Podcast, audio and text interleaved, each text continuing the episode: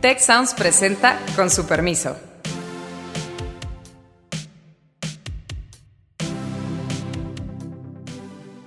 Con su permiso, yo soy Carlos Elizondo. Hoy platicaremos con un invitado, con Jesús Silva Herzog Márquez, profesor de la Escuela de Gobierno, y hablaremos sobre qué nos ha enseñado en este segundo año López Obrador sobre cómo se hace política en México se terminó un, capítulo de la relación de López Obrador con la Casa Blanca y que es un nuevo capítulo. Está planteado en términos muy distintos. Si vemos este año de 2020, pues la verdad empezó con la venta del avión y finaliza con una profundísima crisis. Lo que vamos a ver va a ser, por supuesto, algún tipo de polarización y una búsqueda de ir lo más lejos que puede en la ley, con un tribunal electoral que parece que le va a decir que sí a todo. Está tomando decisiones de una naturaleza profundamente técnica un hombre que nunca ha administrado una tienda de abarrotes. López Obrador tiene un extraordinario olfato para las peleas que le convienen. Y yo creo que eso es lo que es esta carta hostil. Colegas, Chucho, bienvenidos a todos. Realmente el segundo año ha sido una versión más profunda del primero y falta el tercero. ¿Cómo ven realmente? Arrancamos con una cosa rápida que tenemos hoy. Se va el secretario de Educación, el embajador de México ante los Estados Unidos. Esa es la noticia del día. Y mientras calentábamos motores, estábamos platicando sobre quiénes podrían ser los sucesores de Esteban Moctezuma. Y en todo se nos paraban los pelos de punta. Creo que eso es lo que más aprendimos este año, ¿no? Lo que más nos enseñó a que no hay límite para nuestra sorpresa y quizá para nuestro espanto, ¿no? bueno, aparte de eso, yo creo que cada día puede sorprender, porque ¿quién se iba a esperar que justamente la embajadora de México en los Estados Unidos iba a anunciar eh, su, pues, eh, su salida de la embajada y que además el secretario de Educación Pública iba a ser el futuro embajador. En ese sentido, yo creo que se confirma nuevamente que este, los puestos de embajador siguen siendo las salidas dignas, entre comillas, para los políticos y para este, los miembros del gobierno. O sea, hay un fenómeno. ¿Cómo llegaste así a, a México, verdad, embajadora? ¿O sí? No, afortunadamente no, porque yo soy técnica y trabajé en un instituto de investigación, entonces otro asunto, otro, otro, otra, otro camino, se puede decir. Pero sí me sorprendió muchísimo esa decisión que creo que revela este, en el contexto de la Embajada de México en los Estados Unidos, pues unas graves, grandes y profundas tensiones que existen precisamente en ese ámbito de política exterior, que es uno de los, yo diría, menos conflictivos que conocemos. Ahora, sorprende sin duda porque además la embajadora saliente era, es familiarmente muy cercana a la esposa del presidente y parecía que era pues, una voz muy firme, muy cercana, muy clara. Y el día mismo que finalmente se anuncia legalmente el triunfo de Biden y que el presidente felicita, el presidente López felicita a Biden, ese mismo día anuncia su retiro pero además nos deja el hueco de la Secretaría de Educación Pública. Y los nombres que se barajeaban hoy en los medios, puede cambiar esto muy rápido, van desde Paco Ignacio Taibo hasta Alejandro Murat. Realmente Lázaro Cárdenas, eh, el subsecretario Concheiro, en fin, ahí hay... Estamos ante la secretaría más complicada quizá del país, en medio de una pandemia que no ha sido resuelta desde el punto de vista educativo nada bien Mientras que en otros países hay un debate permanente de cómo hacemos que los niños regresen a las escuelas, pues aquí nos parece que podemos sobrevivir con la telesecundaria un año entero. Pues realmente son como dos grandes preocupaciones para mí. Una es la parte técnica, quién se va a hacer cargo de algo que requiere mucha competencia administrativa. Y dos, qué nos va a revelar políticamente las preferencias de ambos. Yo creo, yo creo que hablas de, mencionas una palabra que es muy complicado eh, asociar con lo que hemos visto en estos dos años, que es la palabra técnica, es la, exigencia técnica. Eh, me parece que lo que hemos visto en estos dos años, pero sobre todo en este último año, a partir de la pandemia, es eh, un gobierno que se desata de cualquier compromiso de, de prudencia, de moderación, con la que creo que arrancó el gobierno de López Obrador de alguna manera en, el, inicio del gobierno, me parece que como, herencia de, pues, lo que fue su campaña, en donde se presentó en tercera ocasión López Obrador como un político con un proyecto ambicioso, pero también con ataduras de prudencia, con canales de comunicación con distintos sectores, pues me parece que en este último año se rompieron definitivamente.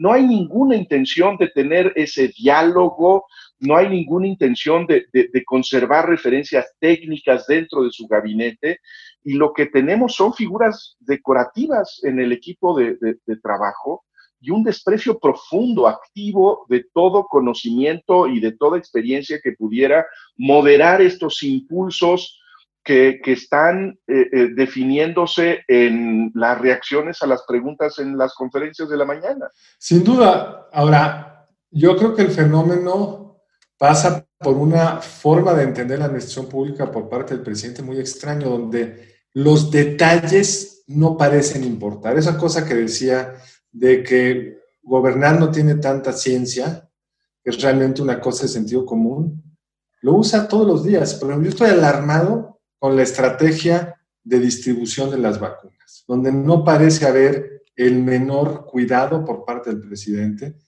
de cómo vamos realmente a lograr desplegar esa necesidad de vacunar a los mexicanos. Se conforman con publicar un calendario de vacunas sin explicar cómo, cuáles son las dosis que le van a tocar a quién, cómo va a ser la red de distribución, quiénes van a ser encargados los de, ponerla. Para las primeras 250 mil vacunas, son 125 mil dosis, lo hará el ejército, pero no queda claro quién hará el resto. Y cuando uno lo compara con otros países, en todos los casos está bien avanzado. Y aquí estamos hablando de algo que va a definir el tercer año del gobierno, quizá el sexenio mismo, y tampoco parece preocupar los detalles, pero el presidente prefiere ir a ver caminos rurales en Oaxaca que atender el problema de distribuir las vacunas y de mandar la señal de que quedarse en casa aplica para las dos partes. El desprecio de la técnica no es solo para los economistas, tecnócratas insensibles, es para las cosas más fundamentales de la acción pública. Pero además, Carlos, una, una semana muy cargada y ya este ritmo que, que pareciera insostenible. Están las estridencias de la reforma a la ley del Banco de México, donde si les quieres conceder el privilegio de la duda para resolver un problema relativamente sencillo, se disparó el riesgo sistémico del país. Ante una crítica durísima, interna y externa, la reacción del presidente fue, primero, contra los órganos autónomos, discurso de ayer, y hoy se recicla este discurso con un tufo muy, muy, muy anquilosado, donde los organismos internacionales dictándonos la política económica del país, donde tenemos que hacer una economía para el pueblo. ¿Cómo es esto de que creen los economistas que ellos son los únicos que saben? Y está tomando decisiones de una naturaleza profundamente técnica, un hombre que nunca ha administrado una tienda de abarrotes. Y, lo digo con mucho respeto. Entonces, imagínense el tamaño del embrollo en el que nos estamos metiendo ahí. Sí, el, segundo año en ese sentido es eh, un López Obrador sin ataduras.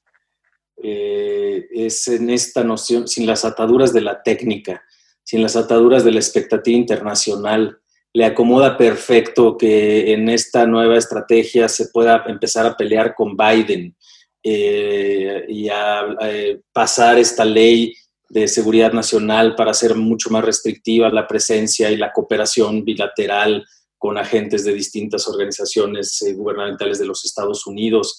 Em, le pasa muy rápidamente esta idea de, bueno, si se ofrece pues los depósitos de Banco Azteca y de Electra eh, vamos a cambiar la ley del Banco de México para que no se puedan resistir a toda la banca eh, eh, en los depósitos de, dólares en efectivo. Es esta noción que sin embargo, pues sigue teniendo rédito político. Vaya, hombre, lo de Moctezuma, hay una ley general de educación superior entre cámaras. eh, que llevó un debate enorme, dictaminada en el Senado, enviada eh, ya como minuta a Cámara de Diputados, y pues, ¿qué en fin, sí, muy delicado, pues, ¿no? ahora, con franqueza no sorprende, yo no sé si le sorprenda, con franqueza no sorprende, sí preocupa, eh, porque de alguna manera, pues, ¿hasta dónde vamos a llegar? Pues hasta donde se lo permitan las coaliciones, ¿no? electorales que se ven tétricas para el 21, ¿no? Ahora, a mí sí me sorprendería, Alejandro, que su estrategia hacia adelante fuera pelearse con los Estados Unidos. Puede ser, pero toda la señal que mandó los primeros dos años es que ahí no se quería pelear, quería mantener la fiesta en paz. Uno podría decir, como decía hoy Riva Palacio, como ya se consolidó, pues entonces ya se puede echar el tiro de pelearse con Estados Unidos, pero en serio, con la frontera que tenemos, con los estados fronterizos muchos de ellos con elección el año entrante, con... pero, ahí, está la, ahí está la carta de, de, Antier, Carlos. La carta, la carta de Antier es, es casi hostil. Eh, eh, tenemos el deseo de que usted respete nuestra constitución. Ese es el mensaje del, del presidente de México de felicitación a, Joe Biden y es eh, el polo opuesto de la carta melosa, romántica del presidente electo a, Donald Trump en el 2018, en donde le dice, somos almas gemelas. Sí, en ese sentido yo diría que casi es una carta que dice no se metan con nosotros, ¿no? O sea, para, digamos, traducir ese lenguaje diplomático a uno, un, mensaje común, pues no se metan con nosotros, es básicamente el mensaje. Yo creo que este AMLO el año próximo obviamente no tendrá interés ninguno en pelearse con los Estados Unidos, siempre y cuando los Estados Unidos pues tengan una política que no genere tensiones y eso pues hay que ver obviamente cómo va a ser este, la, cómo van a ser los primeros pasos de Biden hacia México y hacia América Latina en general, porque de alguna forma pues hay un mensaje común que va hacia toda, hacia toda la región. Yo creo que Biden en su primer año no va a intentar pelearse con México. Obviamente hay muchos elementos, muchas dimensiones, muchas, eh, muchas políticas y muchos asuntos donde sí podrían pelearse, pero va a intentar llevar la relación por temas, eh, o sea, a través de los canales institucionales de nivel quizás un poco más bajo. Y en ese sentido, quizás no va a haber tanto campo, digamos, para esas peleas, pero no cabe duda que es un mensaje muy particular. Y recordemos que el año próximo hay también un evento muy importante. México va a ser miembro no permanente del Consejo de Seguridad de las Naciones Unidas. Y eso sí que puede quizás dar, digamos, mm, puede ser campo para para diferentes eh, situaciones un poco, un poco problemáticas para México, pero yo creo que a todo costa AMLO intentará evitar esas peleas con los Estados Unidos, simplemente pues marginalizando esa relación bilateral en sus discursos, quizás en sus presentaciones, digamos, en, en la agenda. A ver, México nunca ha sido una gran prioridad de los Estados Unidos en términos de otras grandes prioridades que tiene. Comparativamente, pues es mucho más gordo el problema que tiene con China, con Rusia, con eh, Brexit, Medio Oriente, etcétera. Pero además, en particular para Biden, creo que eh, tiene exfuncionarios de la administración eh, de Obama que, a los que les puede delegar ese asunto y creo que eso es lo que va a pasar.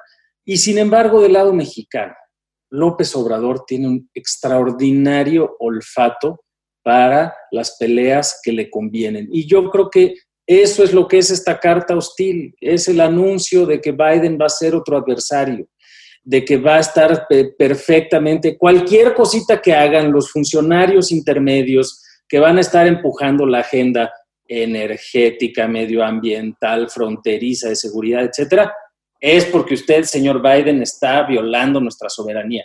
Y se va a, una vez más, ya pasaron los dos primeros años, ya tiene firmado el TEMEC, ya no tiene que rendirle cuentas a nadie y se está preparando, yo creo, para un próximo semestre que va a ser escandaloso en términos de lo que va a ocurrir como estrategia de campaña para mantener su mayoría en el Congreso. Creo que esa es la estrategia de López Obrador y ahí pues Biden puede ser un perfecto, eh, una piñata en un sentido que no va a llegar el agua al río, pues no, porque Biden, o sea, López Obrador también puede confiar en que Biden no es un loco como lo era Trump y se va a aprovechar de eso. Yo traigo, Carlos, una lectura muy similar a la de Alejandro pareciera que se están poniendo los elementos para un juego de chicken. A ver, volvemos al tema, al tema de Banjico. lo que decía Jonathan Heath, se quiere beneficiar a una empresa que fue investigada por, en Estados Unidos por la Comisión de Activos Financieros, la SEC. Manda, y a lo mejor Beata me puede explicar esto mejor, manda a alguien como propuesta de embajador en Estados Unidos es muy cercano al grupo de Salinas Pliego. Entonces, ¿de qué dices? A ver, esto de que lo investiguen allá y todo, nosotros somos soberanos. Y creo que se está vacunando contra muchas cosas que se esperaba que ocurrieran muy pronto el siguiente semestre, particularmente con el mercado de energía, donde Estados Unidos podía meterle mucha presión a México para que no se hiciera dumping ecológico. Entonces, con este tipo de cosas, y la soberanía, Biden, nosotros, a, mí me parece, y con campañas eh, en medio y las elecciones del siguiente verano, pues creo que está muy cantado esto. O sea, yo creo que en ese sentido quizás este, pensar que el envío de pues, el, ex ya casi secretario de Educación Pública, Moctezuma, a los Estados Unidos, pues podría cambiar ahí el juego. Yo creo que no está tan, tan claro, porque la verdad es que en esos temas los Estados Unidos pues se rigen por sus propias, sus propias reglas, ¿no? Ahora bien, el tema de los dólares, pues es un gran tema, sin ninguna duda, que yo también podría hablar mucho sobre mis experiencias con los dólares siendo embajadora dólares en efectivo. O sea, hay un problema, sin ninguna duda, en México, ¿no? Hay un problema real que hay que solucionar de alguna forma, no necesariamente tiene que ser Bánjico el que pues asuma todo el riesgo, pero que hay un problema sí es un hecho, ¿no? O sea, la discusión se desvió hacia Bánjico porque lo, pues, lo intentaban hacer de esta forma, pues hay que buscar otro quizás organismo que pueda solucionar ese tema, ¿no? Porque sí es un problema que uno no puede pues vender tranquilamente los dólares, incluso teniéndolos de forma legal. Este, pero bueno, más allá de eso, pues yo creo que sí hay todo un, eh, digamos, un pastel, un pastel complicado, eh, variopinto que se está presentando para 2021. Pero por el otro lado, el reto de todo gobernante mexicano que quiera ondear la bandera ante Yankee es generar aquí el momentum electoral que quizá lo necesita. Yo creo que tiene otras rutas más baratas para lograr ese momentum electoral, sin generar un problemón en las variables que sí le importan. Es decir, si la fe de Estados Unidos, no el presidente Biden, ni siquiera el secretario del Tesoro, decidiera decir que México está colaborando con el lavado de dinero y que hay que cortar relaciones financieras o poner, tú, saber qué trabas en las relaciones financieras entre los dos países, es un problemón para este país, para el crecimiento del año entrante, para el tipo de cambio, para la tasa de interés. ¿Le conviene ese riesgo a cambio de la bandera nacionalista que no ha usado y no creo que la necesite para realmente poder ganar la elección? Tiene al PRIAN ahí enfrente, tiene otros muchos activos Dos, no ha acabado lo del TEMEC.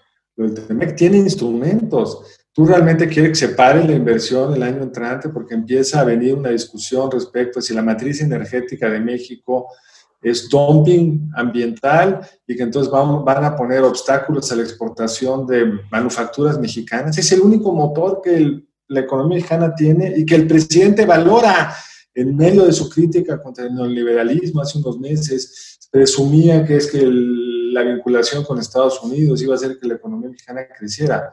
Entonces, quizá tengan ustedes razón, ahora sí que son 4 a 1, pero a mí me da, me cuesta trabajo imaginarme que lo necesite pagar ese costo. Imaginémonos una declaración que el cartel no sé qué es un grupo terrorista y que el gobierno mexicano está de alguna forma solapando esto presidente quiere eso en la elección? No sé. Yo más bien creo, la lectura que yo le di a la, carta es, en una lógica muy de López, que todo lo ve desde su lógica. Yo le estoy tratando de explicar a usted por qué no lo pude reconocer antes, porque yo respeto su constitución, respeto sus tiempos y espero que me respete a mí también. Pero en fin, vamos a ver. Lo bueno es que en este gobierno todo se resuelve muy rápido, porque agarra una velocidad increíble. Pero de cualquier manera lo que podemos anticipar, Carlos, es que se, terminó un, capítulo de la relación eh, de López Obrador con la Casa Blanca y que es un nuevo capítulo. Está planteado en términos muy distintos. Eh, y me parece difícil imaginar que haya la intención de subir a, Biden al, al, ring, creo que no lo va a subir, pero, pero en relación con lo que haya en un comité, en el Senado, en un, eh, en un comentario de un subsecretario de Asuntos eh, Hemisféricos, va a haber ahí una actitud muy distinta que es la de amor y paz, no me quiero meter en esa bronca y creo que vamos a tener una fuente de fricciones en, en el vínculo con Estados Unidos que no tuvimos los primeros dos años. Pues vamos a ver, quizá tengan ustedes toda la razón. Los, los, Estados Unidos tampoco están mancos y le pueden ir subiendo la presión porque ya vieron que López Obrador a lo que reacciona es a las amenazas. Ahora, yo creo que hay que reconocer que en los últimos dos años no hubo fricciones porque el presidente de México tampoco quiso tener esas fricciones, porque la verdad es que hubo muchos motivos y muchas opciones de responder a algunas provocaciones que se han dado desde el presidente Trump hacia, hacia México. Simplemente no, no tomó, se puede decir, el guante. ¿no? Y dijo pues que no nos respetamos y no importan los comentarios que se hagan. Entonces, en ese sentido depende mucho precisamente de la estrategia política eh, para el año 2021 y qué lugar le da AMLO a la política exterior. En ese sentido, como que no fue tan importante hasta ahora como lo hemos visto, entonces quizás seguirá manteniendo esa misma estrategia. Yo, no, yo me preguntaba más allá de la parte de la relación bilateral, si vemos un viraje en la estrategia política de López Obrador. Ya se ha dicho que él conceptualiza su presidencia como de dos en dos años. Y sí hay algunas señales que ya mencionaron Héctor, Carlos, eh, todos, pues, de una especie de profundización del abandono de la técnica, de profundización del impulso hegemónico, quizá. Yo no, o sea, y, y, en esa medida, pues lo que vamos a testiguar en los próximos seis meses, sí puede ponerse especialmente feo. Quizá, como bien dices, Carlos, no sea en el ámbito bilateral. Va, fantástico, esa es una incógnita y está planteada y ya, ya la realidad nos corregirá algunos, pues, ¿no? O nos irá dando señales pero en otros ámbitos, pues sí, sí delicados, pues, ¿no? En términos de la consolidación de la autoridad electoral, esta cosa de que no le gusta la alianza López Obrador del PRI del PAN y entonces se pone a hablar y el INE dice, oiga, recuerde que usted no puede meterse en asuntos electorales y él dice, a mí el INE me hace lo que el viento a Juárez. En fin, eso, esa es una probadita, ¿eh? De lo que viene en los próximos meses, sobre todo si las encuestas Digo, aquí tenemos, por cierto, creo que estoy medio en desorden, pero a, nuestro, a nuestro público en Twitter al menos le encantó la alianza. 74% eh, nos dijo que era una gran idea. Gracias por responder, por cierto. Y pues al presidente no le gustó y en la primera encuesta que vemos, más o menos sistemática por parte del financiero, de una ventaja clara en 15 estados que trae eh, Morena de los, eh, en las gubernaturas de estos 15 estados, prácticamente en todas, con excepción de una, me parece, a la hora que se pone la alianza, por lo menos en un primer saque, los votantes dicen, pues está bastante más cerrado en al menos la mitad de ellas, pues. Entonces, pues si le empieza a llegar el agua a los aparejos, quién sabe si, si, veamos a un López Obrador estadista, que lo dudo mucho, o a un López Obrador, eh, digamos, latoso, para la, como Fox lo fue durante la propia elección del 2006, o si vamos a ver una estrategia a la Trump, que hasta la fecha todavía andaba viendo, ya después del colegio electoral, intentos para echar para atrás el resultado electoral. No lo sé. Bueno, a mí no me cabe ninguna duda que no va a ser un estadista. En eso podemos descartar, creo yo, esa opción. Lo que vamos a ver va a ser, por supuesto, algún tipo de polarización, de una búsqueda de ir lo más lejos que puede en la ley, con un tribunal electoral que parece hoy que le va a decir que sí a todo. Yo veo dos momentos. Eh, a mí me parece que los primeros seis meses del año, lamentablemente, todo va a ser electoral. Creo que pasando la elección vamos a tener que entrar a una dosis de realismo con, con problemas muy concretos. Un presupuesto 2022 que no tenemos la menor idea cómo se va a hacer, un sistema de salud que, que, que trae muchos problemas de fondeo, etcétera, etcétera, etcétera. Creo que las soluciones que se den sí van a depender de cómo termine la Cámara de Diputados. Pero a fin de cuentas no se pueden evadir los problemas.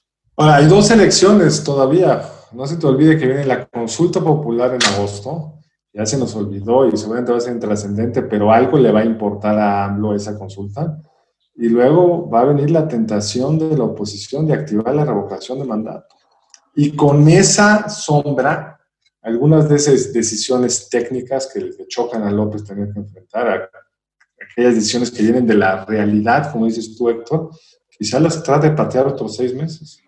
A mí me llama la atención esta, esta, esta idea, esta confianza de que la realidad llega tarde o temprano y que en ese sentido tendremos eh, en el 21 o a más tardar en, en el 22 a un López Obrador que se da un golpe con la realidad y la reconoce. Yo no imagino eso. Eh, yo creo que la realidad con la que está lidiando él simplemente es con una realidad que él interpreta como muy eh, eh, como una realidad que ratifique el camino en el que está empeñado, que es la popularidad. Y en la medida en que esa popularidad no reciba un golpe, yo creo que va a seguir teniendo la capacidad de decir esa realidad de la que ustedes hablan y esos datos que ustedes están leyendo a mí me tienen sin cuidado, porque a mí lo que me importa son estas encuestas que registran el respaldo que tiene la mayoría, que tengo en la mayoría. Habrá que ver, porque en la medida en que no se construya una alternativa, me parece que el camino sigue muy bien despejado para López Obrador. Con, una acotación, Chucho, eh, el problema es de consistencia interna. Parte de esta popularidad se basa en el financiamiento de una serie de programas de transferencias que las ha defendido a capa y espada. Entonces, tú llegas a agosto del 2021 y rompes una de tus dos promesas. O sigues pagando estas transferencias, pero endeudándote, o no te endeudas y se te cae el financiamiento de esos programas. Y creo que eso no va a depender de lo que haga la oposición, o sea, va a ser una realidad aritmética y, y ahí pues el presidente va a tener que enfrentar una disyuntiva. Y yo creo que en ese mismo sentido, o sea, puede patear el problema, endeudarse y empezamos a convencer a todos que no hay nada mejor que la deuda, como ahora ya cambió el discurso respecto a Estados Unidos, según leen ustedes la carta, y ese presidente se acomodaba con Trump, ahora se va a pelear con Biden y a las dos cosas le saca raja política. También puede ser, pero yo lo que veo como realidad, Chucho, es, pues va a haber un hoyo presupuestal de tanto, de tal tamaño, va a haber un número de desempleados así de grandote, no va a poder desplegar la vacuna como nos prometió. Eso creo que algún impacto va a tener en su aprobación, pero además tiene problemas concretos. Va a haber pues, 100 mil muertos más o los que sean, va a haber eh, una producción de petróleo que sigue cayendo si es que se sigue deteriorando el, yacimiento más importante que tiene el país, que es Kumalop Sabe, y su parte más valiosa, que es Malop, que viene llenándose de agua y de nitrógeno. Entonces, a eso me refiero con realidad. La Secretaría de Educación Pública, pues a lo mejor no tienen un caos sindical, pero pues, no pueden pagar los maestros, como estamos viendo en varios estados, que se les acabó la lana y le están bloqueando los, los este, caminos porque no pueden pagar los compromisos adquiridos. O sea, el, o por ponerlo de otra forma, el gran riesgo, a mi juicio, para el observador es lo que tú dices. Como ha podido esquivar tantas veces la realidad, pues no ha tenido que corregir el rumbo. Cuando la realidad se le imponga, yo creo que va a ser de una forma monumental. Pero bueno, yo creo que en ese sentido, o sea, la realidad debería llegar básicamente a los electores, a los ciudadanos mexicanos. Y eh, si vemos este año 2000, 2020, eh, pues la verdad empezó con un toque, se puede decir, tropical de la venta del avión y finaliza con una profundísima crisis eh, sanitaria, crisis económica y en ese contexto tan duro, tan difícil, o sea, parece que los, ciudadanos pues siguen apoyando al mandatario, ¿no? En sus políticas. Yo creo que hay una, un problema de este reconocimiento realmente dónde se encuentra el país, en qué punto, digamos, desde el punto de vista político, económico, social, pero por otra parte, pues eh, la gente pues escucha lo que comunica el presidente y la oposición tiene una nula capacidad realmente de generar un discurso alternativo. Eh, si va a cambiar eso en 2022, en caso de que las cifras no cuadren del presupuesto, pues quién sabe, ¿no?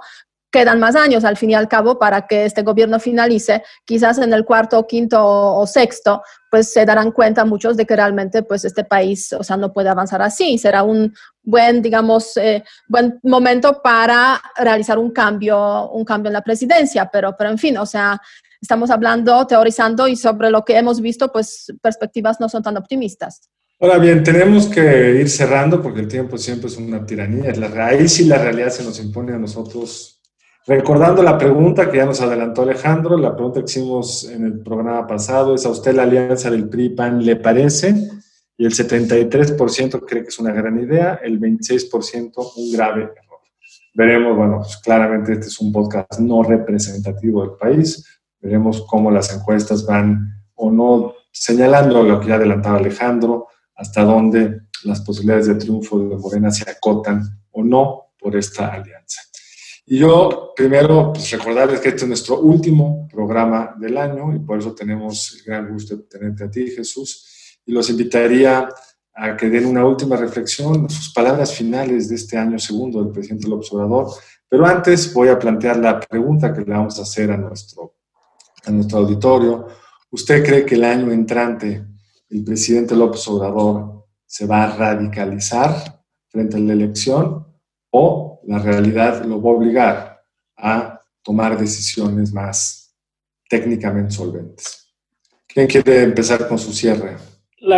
para, mí la gran pregunta es si vivimos en un mundo como el que acaba de describir Héctor y Beata, en el que la realidad se le va a acabar imponiendo al presidente eh, en la medida en la que la población registre todos estos problemas y todos estos eh, eh, datos tan graves de una manera más clara y contundente, o si más bien el presidente va a ser capaz de mantener para él su, su hito más importante es el día de la elección. Y de aquí a ese día quizás sea capaz de mantener este, esta narrativa y este discurso en el cual la memoria de los, eh, de los gobiernos recientes, particularmente el de los últimos seis años, de las alianzas entre el PRI y el PAN y los otros partidos, eh, justifique este esfuerzo que él ha descrito casi como una, eh, una epopeya de reconstrucción y de transformación, y que en la medida en la que siga fluyendo los apoyos a la población, pues eso es muestra de que va avanzando el gobierno y pues claro que tenía que haber muchos costos y algunos vienen de fuera además, pues la pandemia no se generó en México, etcétera, y están informando todo el tiempo, etcétera, y si eso le va a alcanzar de aquí a junio. Para mí, esa es claramente su apuesta y para mí, además, no sería difícil que ante la debilidad de la oposición eh, pudiera mantenerse va a depender de qué candidatos ponen en esas coaliciones, porque ya se mencionan unos nombres peculiares para Baja California como de apellido Hank y anexas, que pues en una de esas acaban desfondando, ya no digamos a la coalición, sino a todo el sistema de partidos como lo conocemos ahora. Yo creo que por ahí está la gran, la gran pregunta. Eh, nos concentramos mucho en, lo que dice el presidente. Yo creo que el año que viene tendrá como centro lo que puede llegar a ser la oposición yo coincido con quienes dicen que el, gran tema es eh, para el año que viene la conformación, la recuperación de contrapoderes. Y me parece que, que, la pelota está del lado sobre todo de las oposiciones, que yo creo que tendrán sentido en la medida en que a nivel regional puedan ser convocatorias atractivas para los electores hasta este momento, pues me parece que todavía no hay una señal clara de que tengan esa capacidad para identificar claramente qué es lo que funciona en cada lugar. Eh, pero el 21 tendrá que ver con lo que hagan las oposiciones hacia la elección intermedia, me parece. Sí, yo podría decir que este, brevemente en 2021 nos espera otro año difícil, quizás no tan, tan difícil como este que justo va a acabar en pocos días, pero igualmente complejo y complicado. Y en ese sentido yo creo que este, habría que desear a todos nuestros seguidores eh, mucho optimismo, mucha suerte y esperanza de que las cosas puedan cambiar, a pesar de que pues, el panorama que aquí se está eh, pintando pues, no parece tan, tan optimista. En ese sentido, pues esperemos que eh, a veces las cosas cambian a pesar de que las previsiones son muy distintas. Yo, Carlos, me quiero quedar con un hilo ligado a lo que decía Beata. Creo que un año como 2020, eh, con todas estas sorpresas, tenía que vivirse de manera inmediata. Eh, quiero sonar ternurita y esperar que el 2021 nos permita tener discusiones estructurales sobre eh, algunos problemas que, que son bien importantes en el mediano y en el largo plazo para el país. Pues yo nada más les agradezco a ustedes que nos escucharon, la oportunidad de llegar hasta sus, hasta sus headphones, hasta sus auriculares. Y a ustedes, colegas, por esta plática tan agradable. Chucho, gracias por acompañarnos en este último programa del año y a todos les deseamos. Gracias por invitarme. las fiestas. Gracias. Muchas gracias. Muchas gracias, hasta luego. Si quieres conocer más sobre el comercio y los negocios, te invitamos a escuchar Territorio Negocios, el podcast en el que hablamos sobre las nuevas tendencias de innovación, emprendimiento, finanzas y liderazgo en México y en el mundo. Escúchalo en Spotify, Apple Podcast y Google Podcast. Muchas gracias al equipo del Tecnológico de Monterrey y de Tech Sounds. Productor ejecutivo de Tech Sounds, Miguel Mejía. Productora de Con su permiso, Alejandra Molina y postproducción, Max Pérez. Les invitamos a escuchar el siguiente episodio de Con su permiso y el resto de programas de Tech Sounds en los canales de su preferencia.